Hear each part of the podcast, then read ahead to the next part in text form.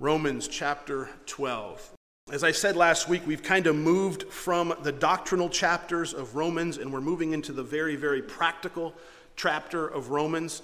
Uh, in the first 11 chapters of Romans, Paul told us some very important doctrinal issues. He told us who we were as lost sinners, he told us who God is, he told us all that God has done for us as believers. He told us how we can come to a relationship with God through faith in Jesus Christ.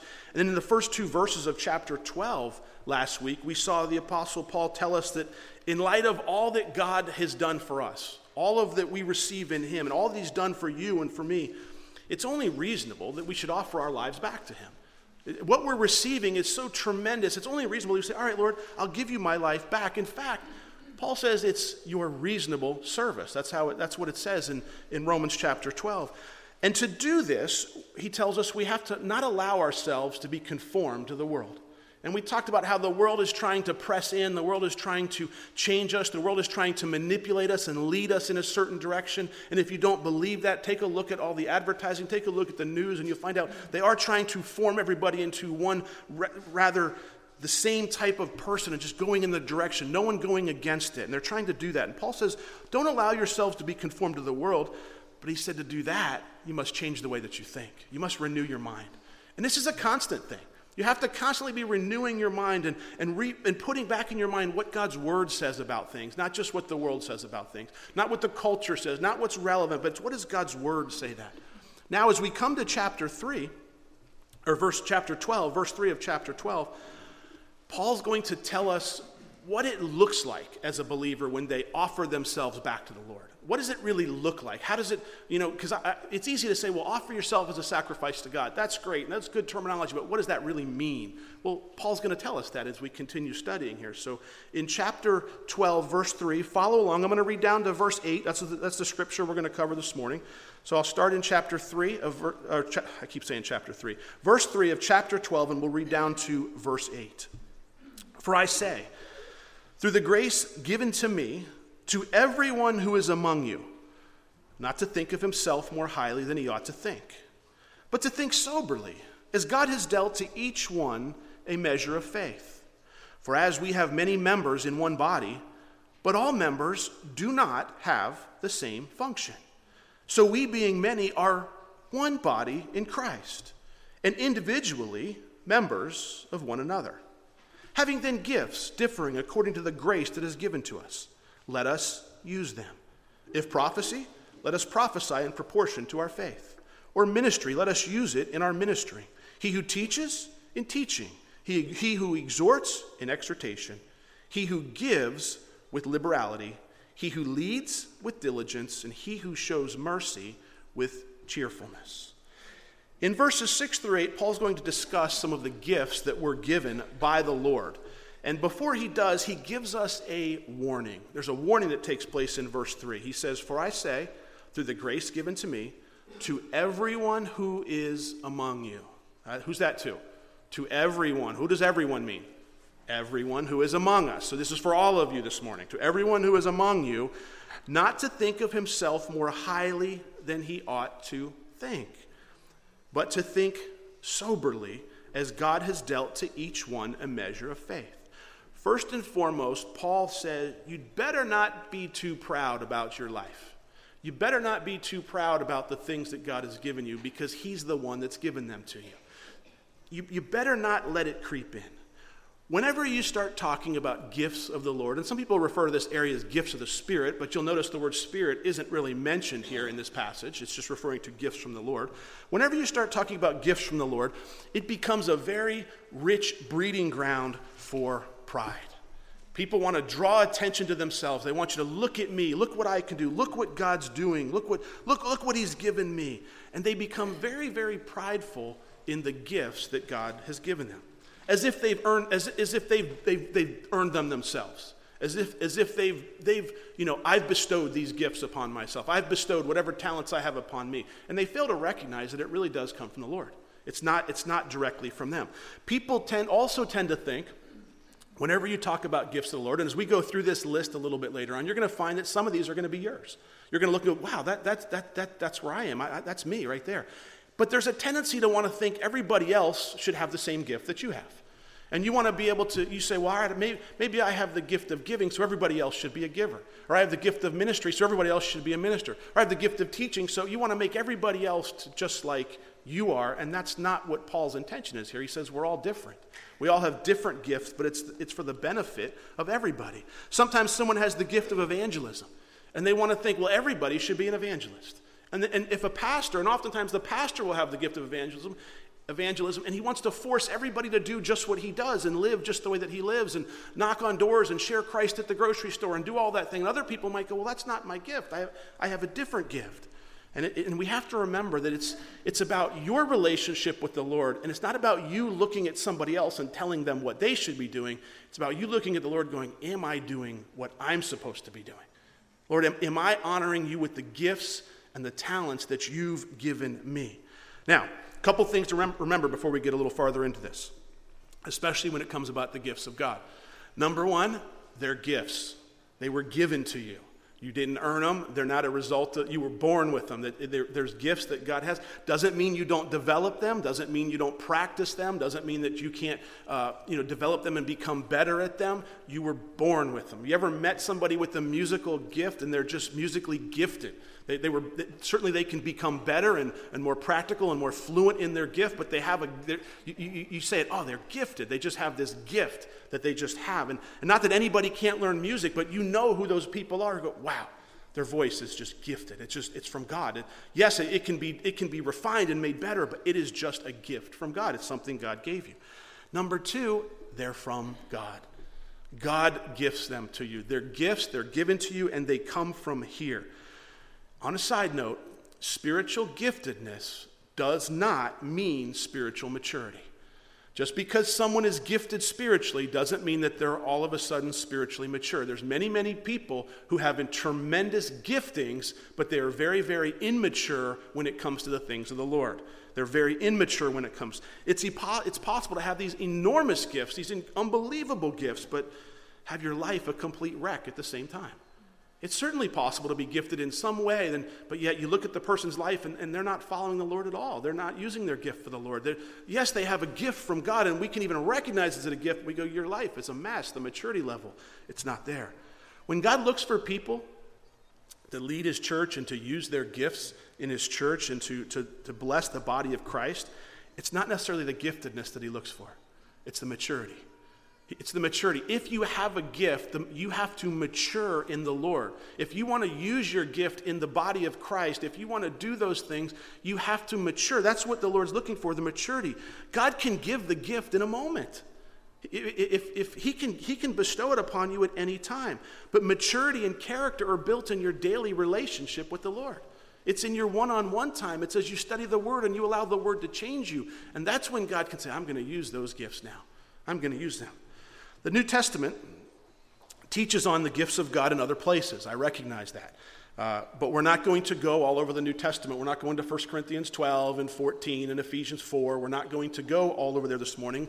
As we always do, we're going to try to stay focused on our scripture that's before us. We don't want to get, into con- get out of context and get somewhere where Paul isn't intending for us to go in his letter to the Romans. So we're going to stay here this morning.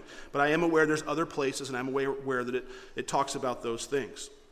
At the end of verse 3, Paul tells us to think of ourselves soberly. Think soberly of yourself. Don't be too high minded. And here's what soberly means it means to have understanding about practical matters and thus be able to act sensibly. It means to have sound judgment, to be sensible.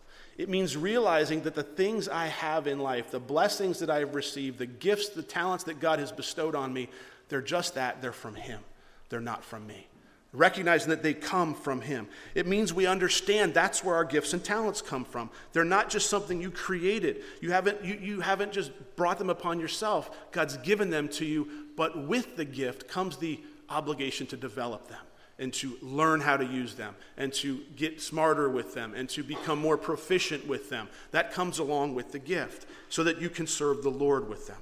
Now, Paul also tells us that we should not think too highly of ourselves and we should think soberly but he also says, as God has dealt to each one a measure of faith. Because each one of us has been dealt a measure of faith. What does that mean? What does it mean? It's, It means that God has given you, each one of you, all of the faith that you need that's contained within you to accomplish what He's created you to accomplish.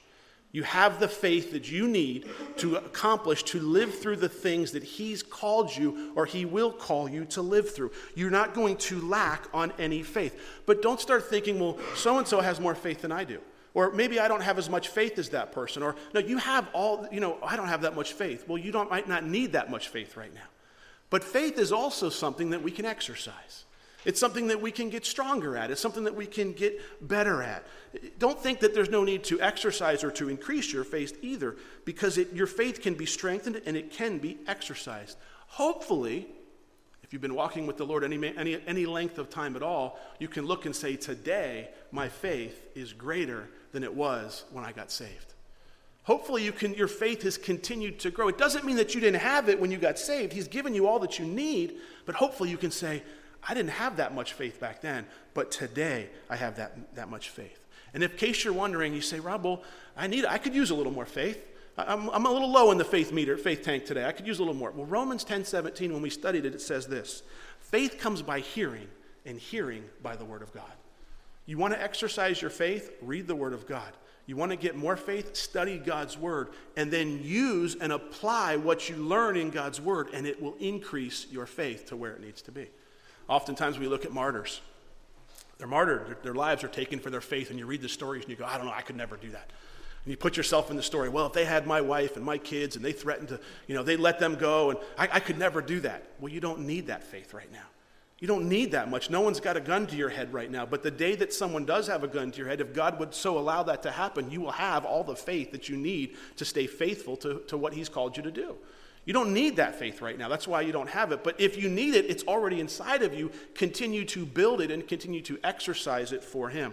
That's what Paul's saying. Don't make, in, don't make it into be one of these things, well, you just have more faith than I do. No, that's not true at all. We all had the same amount of faith to come to Christ. Some of us are just exercising it more. We're learning more. We're growing more. We're taking the Word of God and we're living it, and our faith become and our faith begins to grow. I want to tell you an illustration about faith. And this is a very personal one. Most of you guys know, before I became a pastor, I was in law enforcement, and before and while in law enforcement, one of the things I did was uh, I was I was a, a, SWAT operator. I was on the SWAT team, and one of the things on the SWAT team does is they have these shields. You ever watch the shows where they have these shields, and they go into a room and they have these big shields in front of them, right? Well, we would train and we would train, and, and different different people at different times would hold the shield. They'd be the first guy in the door, and you have this shield. And always in the back of my head, I wondered would this thing really stop a bullet? I mean, how many bullets would it really stop? Is it, I mean, they, they tell you it's a ballistic shield. It says it's a ballistic shield, but you always got to wonder would it really work? But you know what happened one day? One day we were out on the range, and those ballistic shields have a expiration date. Now I think it's just so that you'll buy more, but they expire. One day they all of a sudden they expire like a ballistic vest, and the fibers can break down and things like that. So we took our ballistic shield and we put it downrange and we thought, we're going to shoot this thing up. I want to see if this thing will really stop a bullet. So we got all the different calibers that we had and, and we sat it downrange and we shot it about, I'd say about 20 times, about 20 to 25 times, all different calibers. And then, we, and then I, I walked downrange and I grabbed this thing and it was like a wet noodle. I mean, it was just, it, was, it, it had lost all of its rigidity, but it was, you know, it was just flimsy. And I looked at it. You know, not one bullet penetrated the shield. Well, the next time I held that shield, do you think my faith was increased in it? Sure, it was. This thing really works. How do you know? Because it was tested. And faith that is tested can be trusted. That's what it means walking with the Lord. Your faith will get tested and tested and tested, but it's only showing you that now it can be trusted. Every time I held that ballistic shield after that, I was good. I, I wasn't, I was, now I was worried about my feet because it didn't go down far enough. There's nothing down there. But I trusted the shield to stop the bullets. And it's the same, it's, it's the same principle. Look at verse 4. Paul tells us why we shouldn't think too highly of ourselves. For as we have many members in one body, but all the members do not have the same function, so we, being many, are one body in Christ and individually members of one another. In other words, the Christian family is like a body. The church, it's like your human body. It's a whole group of different things, a group of different entities, all brought together for one common goal. It's your whole body's working together to make you who you are. Every part of your body has to do its part. What happens when one part of your body doesn't do its part? You go to the doctor to try to get it fixed. It means you're sick. There's something off. I have the flu. I have a cold. Something's going on. My body's, uh, one part of me is not working. And like the church, all the parts of your body are very different, aren't they? All of them are very different. Uh, you have toenails, fingernails, eyeballs, hair, skin, organs. They're all different, but they all have a very, very important role. What if the toenail was to think, I think the whole body should be a toenail? And all you had was one long uncut toenail, and that was you walking around. That would be ridiculous looking. It'd be disgusting. But that's not how it works. The toenail has a purpose. Or how silly would it be the eyeball to criticize the toenail because the toenail is not an eyeball? Or how, have, it, have it eyeballs that you put inside your shoes? That wouldn't make any sense. But the, it's all designed to work individually. Each part is only one part of, bo- of the body. And there's diversity in your body, it's all different. There's also unity within the body. Notice how your body works together. Notice how your systems work together. How does your right hand know and your left hand and your mind sends a signal and you pick something up and you put something down. Something's hot, you pull your hand away from it. It's all working together in unity. But sometimes in the body of Christ, we get out of whack and we realize, I don't want to be this part. I want to be a different part. I want to be, I want to be, I want to be like the pastor. I want to be the mouth of the church. I want to get up there and speak every week. Or I want to do this, or I don't want to do that part. No, that's not the way that it's supposed to work. We're all supposed to work together, understanding that each part of the body is not more important than the other. It's not like the toenail is of complete insignificance. It has a purpose. It's not like, and every, every part of you can't be the mouth. I heard it illustrated this way. I read it illustrated this way, actually. Brother Hammer was appointed to preside over the Master Tool Convention. Brother Screwdriver objected, saying, Brother Hammer, you're too noisy to preside over this meeting. You're always driving home your point, always nailing people. I call for your registration immediately. Brother Hammer responded, Well, what about you, Brother Screwdriver? All you ever do is spin around in circles. Well, that may be true, said Brother Screwdriver, but at least I'm not like Brother Plane. His work is so surface, so shallow. What right does he have to even be here? Well, if you're kicking me out, protested Brother Plane, what about Brother Ruler? He thinks he's always right, measuring everyone else by his standard. Well, if you're going to come down on me, argued Brother Ruler, what about Brother Pliers? He needs to get a grip. At least I don't rub people the wrong way, said Brother Pliers, staring at Brother Sandpaper. Just then, the master craftsman walked in, and he used each tool at the perfect time and he created an object of great beauty. You see, each tool on its own is just a tool, but when the master craftsman, that being the Lord, puts it all together and says, I'm going to do something, I'm going to make something, it's important that we understand what God's called us to do, how it all works. Now, Paul moves here from here into the gifts uh, or the elements in the body of Christ. Verse 6. Having then gifts differing according to the grace that is given to us, let us use them. If prophecy, let us prophesy in proportion to our faith. Or ministry, let us use it in ministering. He who teaches in teaching, exhorts in exhortation, he who gives with liberality, he who leads with diligence, he who shows mercy with cheerfulness. Before we look at these gifts individually, I want you to notice some truths in verse 6. Number one, they're gifts and they're not earned. Don't be prideful about them. The things that God has given you, the things that you have the ability to do, don't be prideful and think they came from the Lord. Number two, you don't get to pick what your gift is. You don't, you don't get to decide. You don't get to choose. You might have more than one, or you might be better at one than the other, or you, you, you don't get to pick. And some people will have more than one, but you're all going to have at least one here, probably more than one. Which, which is yours? When it comes to your gifts, as we are going to go over these, chances are you're probably already using them in some form or another. Doesn't mean you're using them for the church, but chances are those are the things that you like to do. It's, it's the things that God has given you, the things that, you, that, are, that you're moved by. Not everybody's going to have the same gift. Not everyone's going to be the same. These gifts are based, are, are to, and they're, they're to be used. Notice it says there in verse 6, they're to be used. They're not so you can put them on the shelf and store them somewhere for some future time. They're to be used. And now, before we get into them, I want to share something else with you. When it talks about the gifts of the Lord here, Sometimes these gifts are given for a moment in a particular circumstance. And sometimes they're a characteristic or a role or an office that somebody's going to fill in the church. Let me give you an example.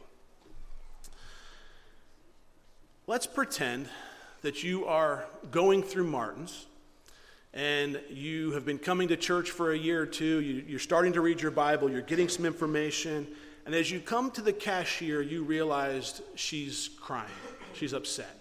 She's having a rough day. There's something going on inside of her that's, that's just, it's just, it's just eating her up. But you realize, well, I don't really know that much about the Bible, and I don't really want to say anything. I don't really want to encourage her. I really don't know what to say. And you begin to start praying, Lord, should I say something or shouldn't I say something? Should I just, maybe she'll just bring up my groceries and I can leave. And then as you go a little further, you realize, no, she, she really needs something. She, she's, really, she's really moved by, there's something going on in her life. So all of a sudden, you begin to share something you recently learned in the scriptures. And all of a sudden, out of your mouth becomes this unbelievable, brief little message of, of four or five sentences where you, you've taught her something. You've showed her something. You've opened her eyes to the ways of the Lord. And you realize, you know what? I'm amazed at what I just said. I can't believe that came out of my mouth. I couldn't have put that together had I thought about it. And you realize, I just, the Lord just you gave me the gift of teaching to teach her something about the Lord in that particular moment. It's for, it's for a moment. But just because that moment happens, just because He gives you that moment of teaching, it doesn't mean all of a sudden you're supposed to be a pastor or a, a ladies minister or start a home Bible study. Just because it happens occasionally on an on a occasional basis doesn't mean that's, all, that's what I have to do for the rest of my life. It could be just something he's given to you for that moment at that time so he could minister to her through you. That's the way the Lord works. Understand something when it comes to gifts. They're his people. He wants to use his people to minister to his people. Think about that. He wants to use you and me to minister to the, his people. We have to be willing to let him do that. He'll do the work. He gives the gifts. He makes the preparation. He handles all the details. What do we need to do?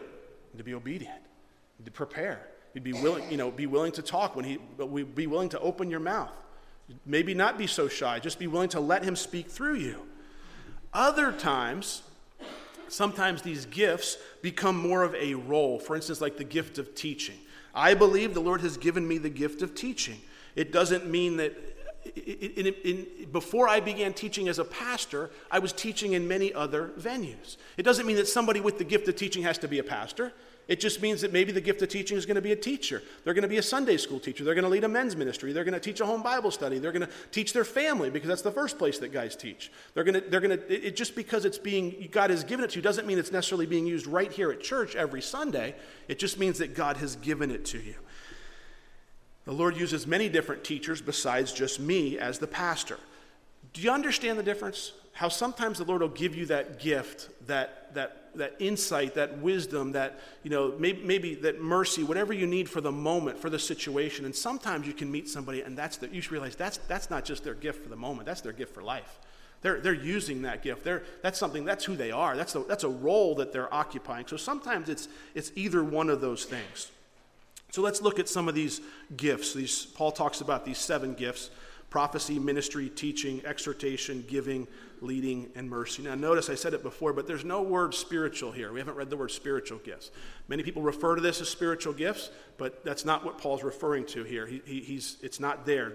Um, verse 6 If prophecy, let us prophesy in proportion to our faith. The, the word prophecy has two meanings it means to speak forth, to tell people, it means to foretell, to tell somebody something before it happens. It means both things. Sometimes Christians go, Well, I believe the speak forth part, that's what you do when you teach the Bible, you're speaking forth. Well, wouldn't that be teaching?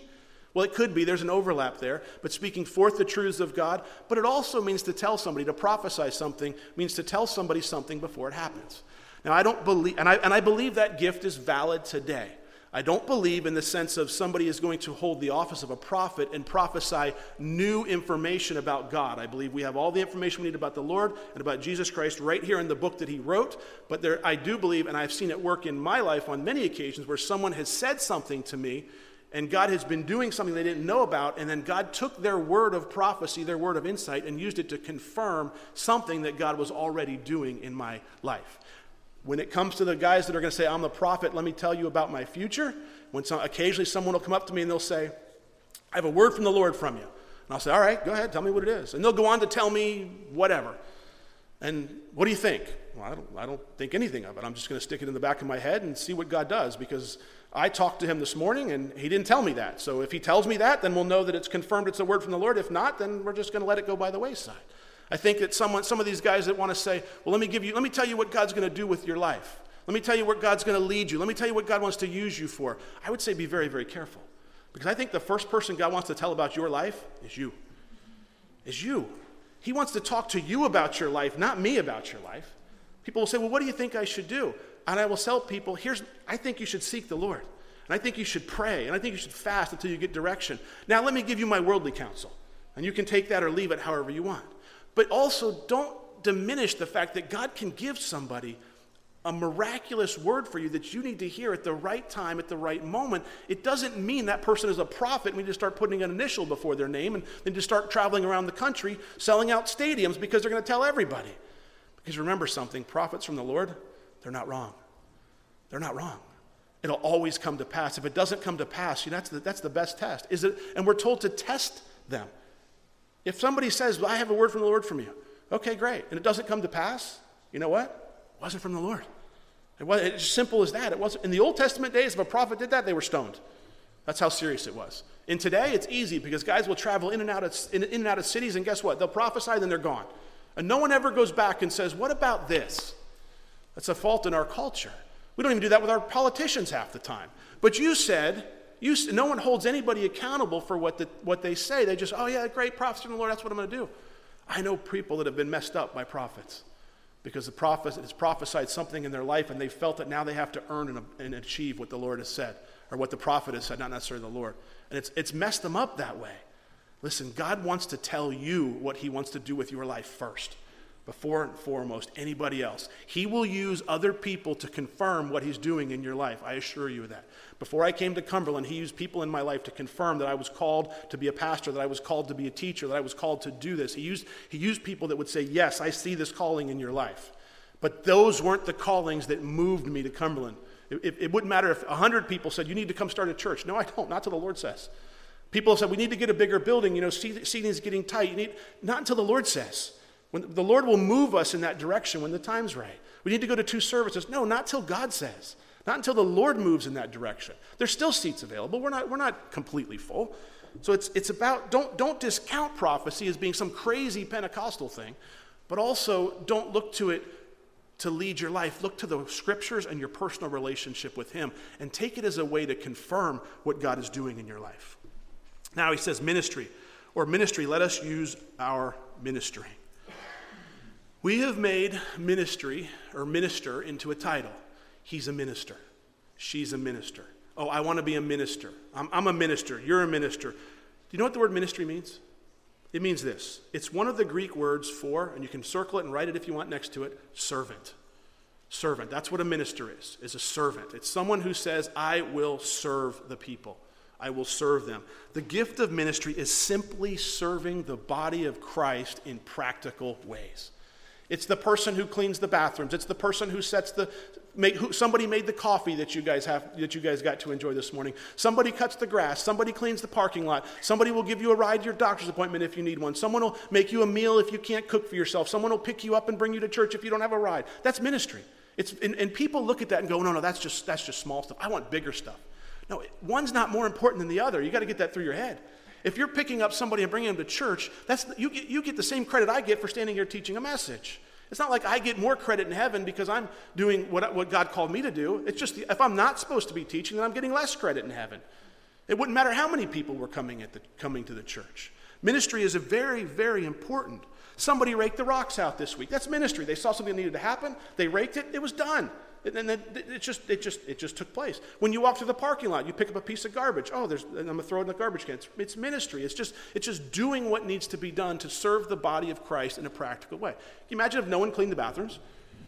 Every week you came in here, I go to the bathroom. You go, I ain't going to the bathroom there. I go to this church, but I got to hold, hold it for two hours because I won't go in there. But instead, you can go in the bathroom and use the bathroom.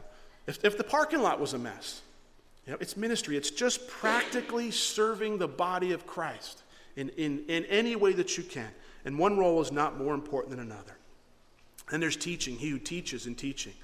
What's teaching? It's giving instruction. That's what I'm doing. I'm, te- I'm taking God's word. We're going to cover, you know, uh, five verses this morning. I'm taking and I'm telling him, telling you how to apply it to your life. I'm telling you what it means, what, it, what the word means. How does it, what does it look like? How do you apply it to your life? It, and when it comes to the things of God, it's, it's helping people understand something. It's, it's teaching them something new. It's helping them learn something. But again, please don't make the mistake of thinking these gifts only happen in the body of Christ.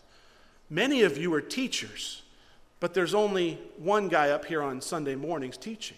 Some of you might be school teachers. You might be teaching, you might be homeschooling mom teaching. You might be teaching at the senior center. You might be teaching wherever. You're, you're going to be doing this in all these different places. Like I said, before I started teaching as a pastor, I was teaching in my law enforcement job. I was a training officer for new police officers. I was teaching them. Before that, I was teaching in my previous job. I, teaching is just something that God has, has given me to do. And sometimes you're going to be using those, these gifts and talents outside of the body of Christ. But oftentimes that's preparation for using them inside the body of Christ. What you have to find out is God, am I supposed to transition? Am I supposed to use my gifts? Where can I use my gifts in the body of Christ?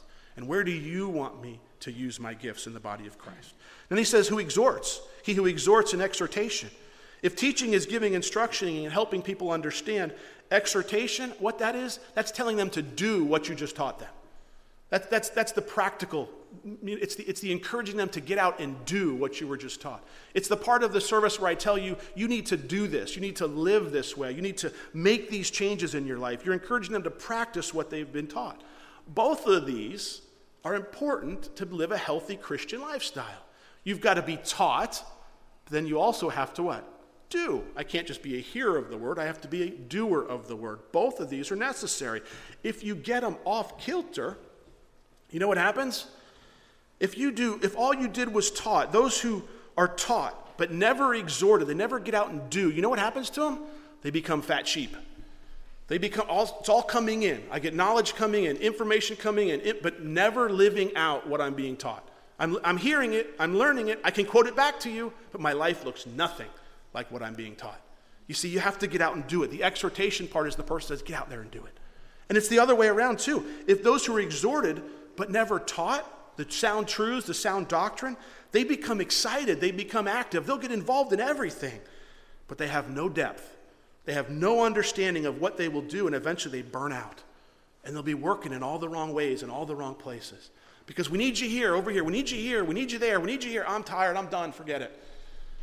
You see, it's our job, it's your, it's your job to find out, God, where do you want me to serve the body of Christ?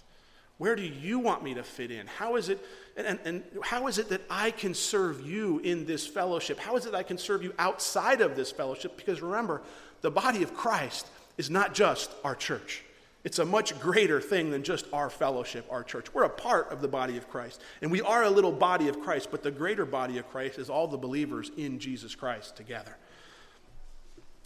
Hopefully, you receive both teaching and exhortation here. Hopefully, you hear the Word of God taught in a way that you can understand it and you can grow. And then, hopefully, you hear my encouragement for you to go out and live it. Go out and take what you've learned and take it into the streets and go live.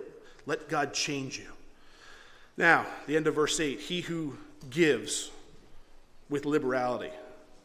This gift requires liberality. Liberality means generously, to give generously in accordance with what you have. It doesn't necessarily mean large amounts. It doesn't mean rich people have the gift of giving and poor people don't. It, it, it's related to how much you give versus how much you keep. It's how much, it's not, it's not about a dollar amount. Every Christian has the responsibility to give unto the Lord. But sometimes God pours an inordinate amount of resources into somebody's life so they can then give that back to the Lord in some form or some way. God then calls these people to give and distribute to the Lord and to, to his kingdom. Perhaps you think of a successful businessman. He, maybe he's, he's doing well in business, he's, he's, he's always working, and when it comes to ministry around the church, doesn't really have time. He really can't get to church early on Thursday nights. He really can't make it, and, and, there's all these things going on, and he really can't make too many of them. But he's at church on, you know, when he needs to be, and he's there. But and, and somebody with the gift of ministering would look and say, "Well, you need to be in ministry more. You need to start serving the people." And he says, "Well, my gift is giving. The Lord has blessed me with finances, and, and I'm, I'm supporting what God's doing. His gift is something different, and he wouldn't, he shouldn't look at somebody and say, "Well, you need that gift," and no, no, you need that gift. That's the body fighting back and forth. Interesting story about that.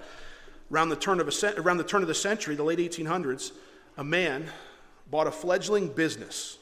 He had the gift of giving. He said this Lord, I know it's important to tithe and to give, but as for the profits of my little business, as what, it, as, as what I'm going to make here, I'm just going to give most of them to you. I'm just going to keep what I need. I'm going I'm going to give most of what this little business makes, and I'm going to give it to you, Lord. I'll keep some for myself, but you, Lord, will get most of it all of a sudden the company began to turn around. It began to grow. And he became a multimillionaire. Multi, multimillionaire. He was the founder of Quaker Oats. The same oatmeal that you put on your, soul, on your cereal table, on your table in the mornings. And for 40 years, Henry Crowell gave 70% of what he made. For 40 years, owning Quaker Oats. He took horse food and made it into breakfast cereal. That's what it was. And he became a multi, multi millionaire. But he gave the majority of it to the Lord and to the Lord's work. He started giving to his church, and you know what happens? Pretty soon you got too much to give to the church. How do you take, million, how do you take someone who makes $100 million a year and say, I'm going to give 10% to the church? Whoa, that's $10 million. Churches, that's too much for one church. So I got to find other places to give. That's, that becomes a whole problem in itself. Do you know that? What do you do with it? You know, how do I, how do I be generous and give like the Lord's called me to, but with, in a, in a how do I do that? That becomes a whole problem in themselves. I know, I'd like to have that problem. I know, I get it. I, me too, I'd like to have it too. The gift of giving is not measured by how much they give, but how much they keep for themselves. You know, oftentimes we get stuck on this 10% tithe thing. 10% tithe isn't in the New Testament. You can't support it with just New Testament scripture. I think it's a great starting point for the Lord. Personally, I give more in my life. I give more to this church, in case you're wondering. I'm not saying this isn't a giving message. I'm not saying to, to I, don't, I don't want to. I'm not about giving. You guys know that. Our offering boxes in the back. I personally give more than 10% of what I make to our fellowship because I'm not stuck on 10%. Because the Lord might want you to give more. He might want you to give less. You might be in a financial situation where you go, Rob, I can't give 10%. If I gave 10%, I wouldn't eat. Just give what you can give. God loves a cheerful giver. You, you be faithful with the little things and, he'll be, and you'll be given much. Be faithful what he's called you. You say, Rob, I don't even have the gift of giving. We're all called to give to the Lord. But those that are called to, to have that gift, they'll know who they are and they want to give liberally. They want to give generously to the Lord. Verse, last part of verse 8, middle part of verse 8, he who leads with diligence, uh, leading this gift of leadership, it needs diligence. If you're a leader, you must be diligent. You must be diligent. Diligent, it means to do something with intense effort and motivation, to continue working on it, to work hard, to do your best, to endeavor. It's easy for leaders to become discouraged, but here Paul is saying rather than giving up, rather than feeling like you want to quit, you must persevere and you must please God with the diligence in your leadership.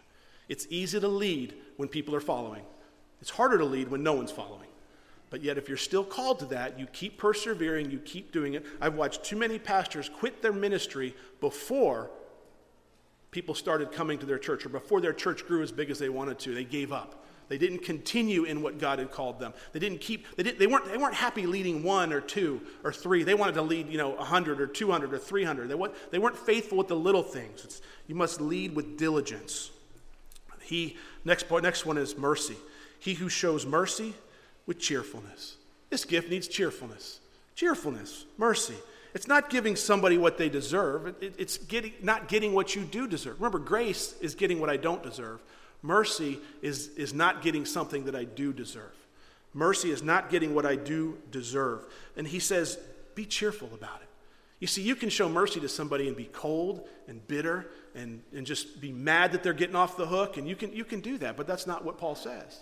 No, someone who has mer- the gift of mercy, they need to do it cheerfully. Now, why does Paul say that? Because it was happening uncheerfully. It was happening in bitterness. It was happening in hatred. It was happening in just the opposite. Paul's saying it needs to be done cheerfully. Again, this is not an exhaustive list of the spiritual gifts. There's other places in Scripture, Ephesians 4, 1 Corinthians 12, 1 Corinthians 14, that talk about the gifts from God. And we will address those places as we come across them. We'll certainly talk about them. Uh, none of those lists are an exhaustive list of all the gifts from God. Some are manifestations of the Holy Spirit, some are gifts. None of it is an exhaustive list. So, what Paul's telling us this morning is this He says it's your reasonable service to offer yourself to the Lord. He's saying, You've all been given different gifts by the Lord. Don't be prideful about your gifts, but these gifts are for you to glorify God individually, and so that you can accomplish God's will for your life, corporately, so that you can be a blessing to the body of Christ. But you have a choice. You see, I don't have to use my gifts for the Lord, I can use my gifts for me. I can use my gifts for, to, serve, to, to serve my own needs and my own wants and my own desires. I can do that. But it's my prayer that we would all recognize what our gifts are. Maybe you're hearing this for the first time. You go, I didn't know I had a gift. You do. One of those, I can guarantee at least one, probably more than one. You need to start developing. You need to start looking at how, Lord, how can I use these for you? You might even find that you're already using them. And you're already using them for the Lord in some way. That's great. But if you're not, are you? Are they available to you? It's my prayer that we recognize our gifts, honor the Lord with our gifts, and that we be a blessing to those around us with our gifts. Remember, there's not one gift more important than another. There's not one person in the body of Christ more important than another. I am not more important than you are to the Lord. Remember that. I might be the guy here on Sunday mornings and on Thursday nights, but you're just as important, important to him. There's no angels that wake up over my bed in the morning when I get up. I don't, my alarm clock goes off just like yours does. There's no angel that flies around my room that touches me and says it's time to rise. You know, it doesn't happen that way. I wake up cranky and grumpy and tired just like you do. Let's pray. Father, Lord, these gifts, but we don't want to be confused by them, but we want to be encouraged by them. We want to know that you've planted them inside of us, that you've got work for us to do, and you've given us the tools that we need. And in your hands, Lord, we can accomplish much. So, Father, I pray that each person here would seek you to determine what their gifts are. And then they would seek you how to use it inside the church, outside of the church, that we could be a blessing to those around us. Not a burden, not requiring people to have the same gift we do, but recognizing the gifts in other people's life as well. Noticing that we all work together in unity to bring glory to you. Notice that it's you that we want to draw the attention to, not ourselves. Lord, may we not become prideful if we've accomplished much for your name. May we not be prideful. May we just realize it's because you've allowed us to. It's because you've worked through us in a way that we couldn't have done on our own. Lord, may you get all the glory for our gifts and the work that you're doing in our life. Even when we minister to others, Lord, may you get the glory. May we not take one little bit of it. May realize you've you're the one that has equipped us to be able to help others. So God, thanks for that. In Jesus' name, amen.